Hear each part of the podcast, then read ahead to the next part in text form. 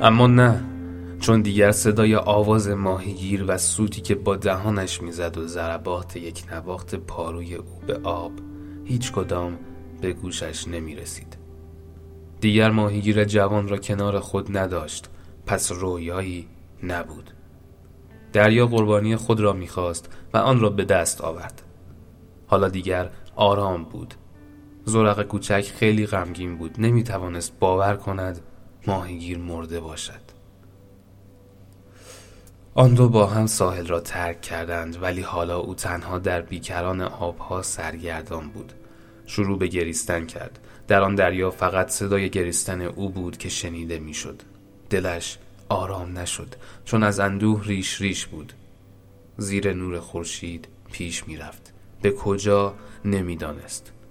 تا شب در همان وضع باقی ماند. نمیدانست جریان آب او را به کجا میبرد، مگر اهمیتی داشت؟ آنقدر روی آب میماند تا بدنش پوسیده و غرق شود. شاید هم حیوانات گرسنه او را به جای غذا میخوردند.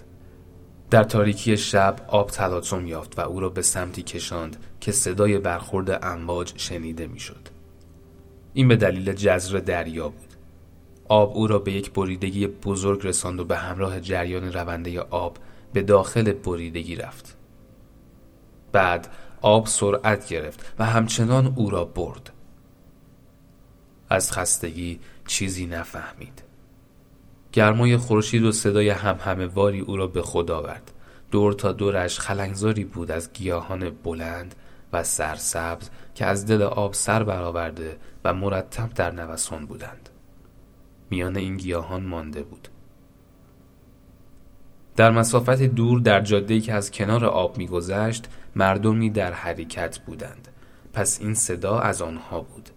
کمی دورتر از آن خلنگزار آب سبز رنگ و گسترده‌ای جریان داشت. ناگهان شیئی بزرگ در پرتو نور خورشید به چشمش خورد. یک پلی بزرگ و چوبی که این سوی خشکی را به آن سوی خشکی متصل می‌کرد و مردم از روی آن گذر می‌کردند. خودش را به تماشای پل و رفت آمد مردم مشغول کرد تا خورشید سرخ و بزرگ در آن سوی رودخانه پایین رفت و همه جا دوباره تاریک شد. اما ستارگان آسمان را انباشتند و بازیگوشانه شروع به چشمک زدن کردند. زورق فکر کرد آنها فقط بلدند چشمک بزنند. آب کمی پایین رفت و او توانست جلوتر برود، آنقدر جلو که تقریباً به نزدیک پل رسید و دوباره همانجا به علفهایی که شبیه موی سر زنان بود گیر کرد. حالا پل در تاریکی شب از رفت آمد مردم تهی و آرام بود. دوباره به خواب رفت. در آغاز روزی دیگر صدایی گفت سلام زورق کوچک.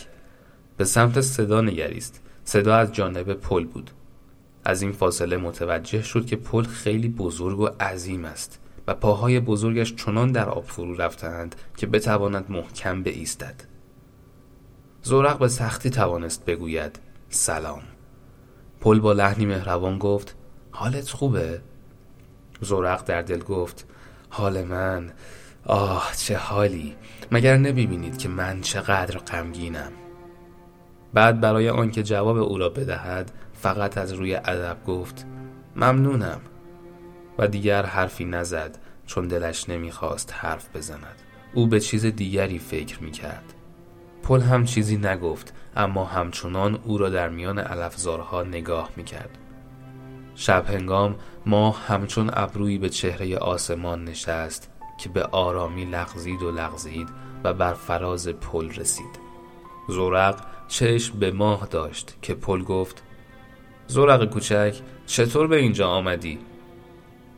هرچند زورق دوست نداشت حرف بزند، اما لحن مهربان پل او را به حرف آورد و گفت گرفتار طوفان شدیم و من به اینجا رسیدم.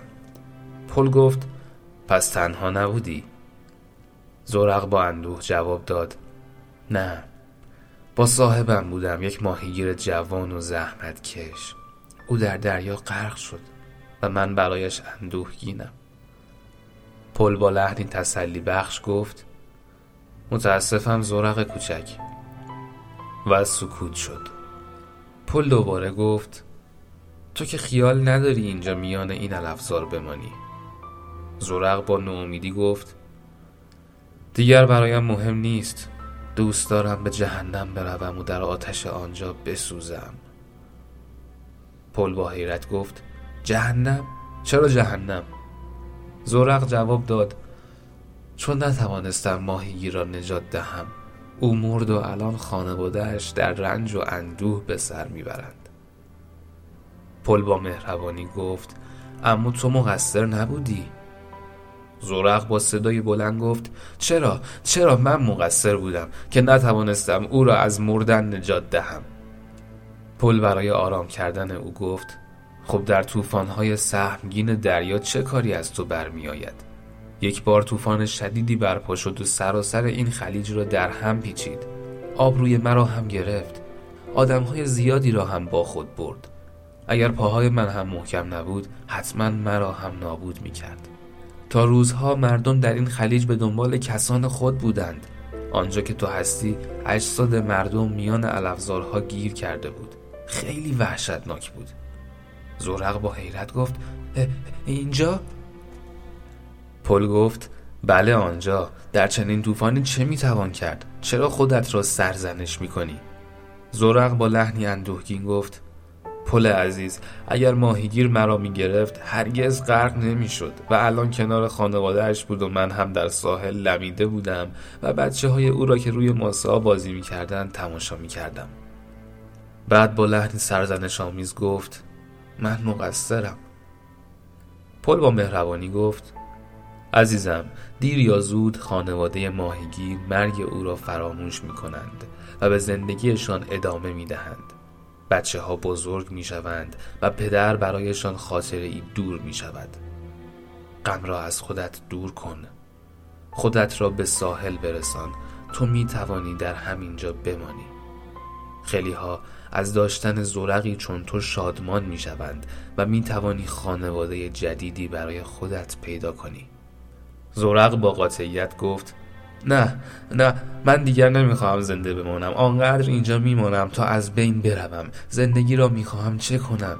ماهیگیر مرد خوبی بود، خیلی مرا دوست داشت، از روزی که ساخته شدم با او بودم، ای کاش من هم با او میمردم.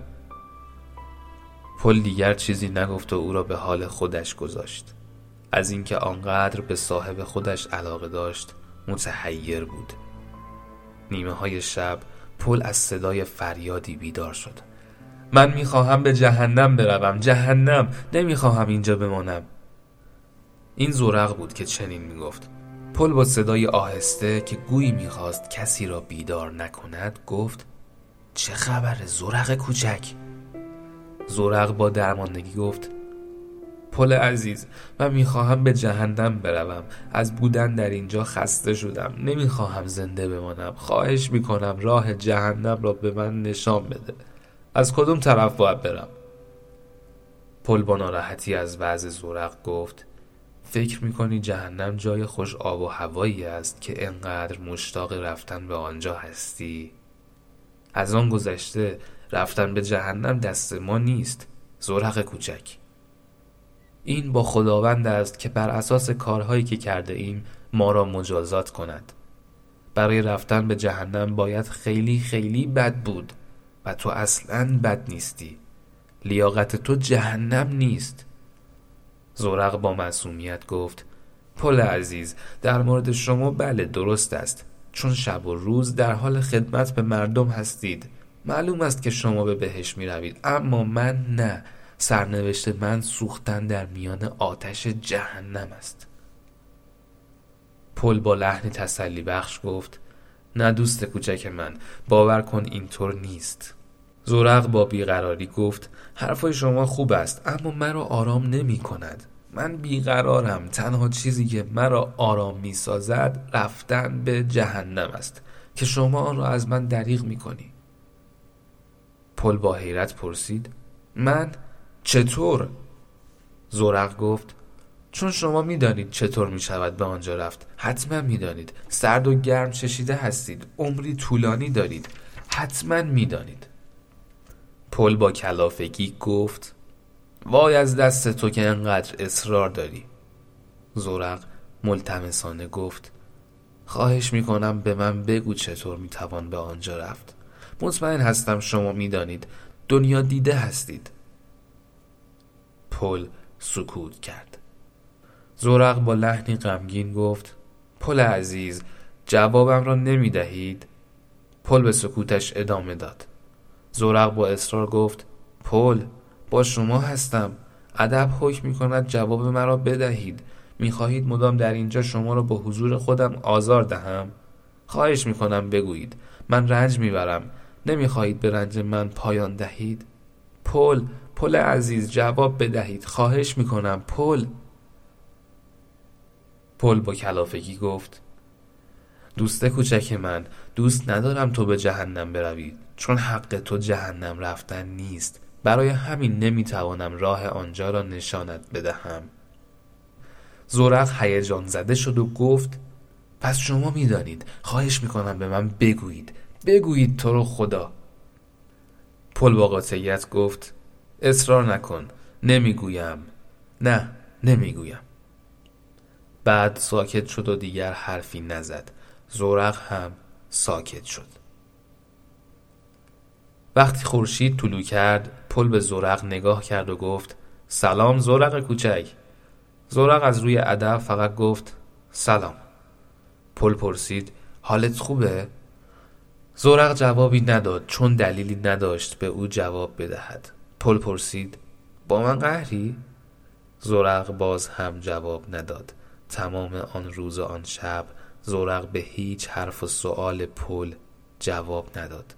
پل میدانست چگونه میشود به جهنم رفت، اما دلش نمیخواست این زورق کوچک حساس و دوست داشتنی با آن قلب مهربانش به جهنم برود. اما زورق به راستی با او قهر کرده بود، به طوری که دیگر جواب سلام او را هم نمیداد. پل برایش نگران بود. نمیدانست چه کند. آیا به او بگوید که چگونه میتوان به جهنم برود؟ البته معلوم نبود که در نظم الهی او لایق سوختن باشد. حالا ماه ابرو تبدیل به یک ماه کامل شده بود. چند روزی گذشت و زورق هیچ حرفی نزد. او واقعا جواب پل را نمیداد. پل در عین حال که او را دوست داشت، دلش هم برای او میسوخت. تا به حال هیچ موجودی را مثل او ندیده بود. به همین دلیل دلش نمیخواست او رنج ببرد. اگر همانطور ساکت و بی حرکت در میان علفزار میماند، حتما میپوسید.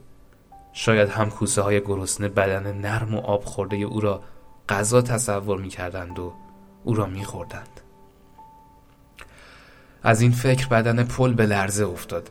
کسانی که در حال عبور از روی پل بودند فکر کردند زلزله آمده است. پل به آرامی گفت: زورق عزیزم، دوست خوبم، تو اگر همینطور بی حرکت بمونی خواهی پوسید. زورق با دلخوری گفت: مهم نیست. پل گفت: تو باید زندگی کنی و دوباره از شادی‌های زندگی لذت ببری. زورق گفت: هرگز. نیمه های شب پل با صدای گریه زورق بیدار شد. پل با ناراحتی پرسید: زورق کوچک، گریه میکنی؟ زورق گریان گفت: بله، مگر گوشهای شما نمیشنود؟ این صدای گریستن من است دیگر. قلب من از اندوه ریش ریش است. فقط با سوختن دردم التیام میگیرد و شما راه جهنم را از من دریغ میکنید. آن وقت میگویید دوست عزیزم، دوست عزیزم. اگر من دوست عزیز شما هستم، پس به من کمک کنید. من خود به میل و اراده خود میخواهم به جهنم بروم. شما در آن مقصر نیستید. به من لطف کنید و راه آنجا را نشانم دهید. و بر گریه خود افزود. پل بر سر دوراهی مانده بود. نمیدانست چه کند. او میدانست چگونه میتوان به جهنم رفت. چند بار شاهد رفتن آدم ها به جهنم بود، پس در مورد زورق هم صدق می کرد. اما این زورق خوب و دوست داشتنی بود، یعنی باید در آتش جهنم می سوخت؟ وای نه. صدای گریه اندوه بار زورق دلش را به درد می آورد. روزها گذشت و ماه بزرگ دوباره بدل به ابروی باریکی شد و بعد هم ناپدید گشت. چه نیرویی باعث شد پل راز رفتن به دوزخ را به زورق بگوید؟ معلوم نیست، اما سرانجام تصمیم گرفت به او بگوید، با امید به این که در نظم الهی جهنم جای زورق نخواهد بود.